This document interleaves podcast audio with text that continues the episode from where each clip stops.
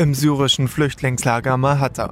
Abdul Sattar Humadi, ein älterer Mann, sitzt vor einem der weißen Zelte der UN-Flüchtlingshilfe. Er sei aus der Nähe von Idlib hierher geflohen, erzählt er der staatlichen türkischen Nachrichtenagentur Anadolu. Wenn sie den Grenzübergang Bab al-Hawa schließen, dann kommt das einem Massenmord an den Flüchtlingen gleich. Der Grenzübergang Bab al-Hawa verbindet die Provinz Idlib, die von Aufständischen kontrolliert wird, mit der Außenwelt. Etwa drei Millionen Menschen leben hier. Sie brauchen die Hilfslieferungen der UN, die über den Checkpoint gebracht werden, zum Überleben. Hussein Ali Berhus, ein anderer Flüchtling aus Idlib, kam 2019 in das Camp, das in einer Deeskalationszone an der türkisch-syrischen Grenze errichtet wurde. Hier sind sie vor den Angriffen Assads in Sicherheit. Sie haben uns bombardiert, unsere Häuser zerstört und uns vertrieben. Und als wäre das nicht sowieso schon genug, wollen sie uns jetzt auch noch die Lebensmittel und Medizin wegnehmen. Lebensmittelpakete, Medikamente, Zelte und Decken kommen über den Grenzübergang Bab al-Hawa.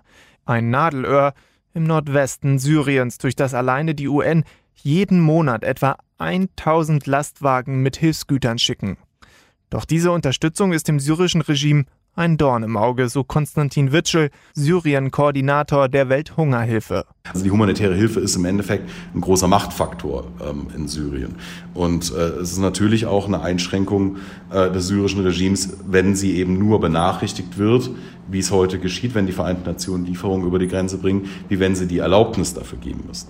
2014 hatte der UN-Sicherheitsrat beschlossen, vier Grenzübergänge nach Nordwestsyrien zu öffnen, um die Menschen mit dem Nötigsten zu versorgen. Das Mandat musste immer wieder neu verhandelt werden. Was zunehmend schwieriger wurde, weil sich Syrien und sein engster Verbündeter Russland immer wieder querstellten. Vor einem Jahr konnte man sich dann nach langen Verhandlungen noch zu einem offenen Grenzübergang für Hilfsgüter durchringen. Bab al-Hawa.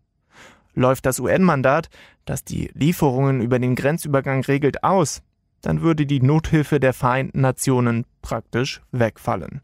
Denn die Hilfe könnte dann nur noch über das Gebiet des Assad-Regimes kommen, und das lässt praktisch keine Hilfslieferungen der UN nach Nordsyrien zu. Das würde vor allem die Schwächsten treffen, also vor allem die Menschen, die in den vielen, vielen improvisierten Camps unter schrecklichen Umständen leben müssen. Also die würden dann auch noch die allerletzte Nahrungsmittelhilfe verlieren, die ihnen ja noch geblieben war. Es würde die Möglichkeit geben, dass nichtstaatliche Hilfsorganisationen wie eben die Welthungerhilfe einspringen. Die könnten noch Hilfslieferungen nach Nordsyrien bringen, weil sie nicht von der UN-Resolution betroffen sind.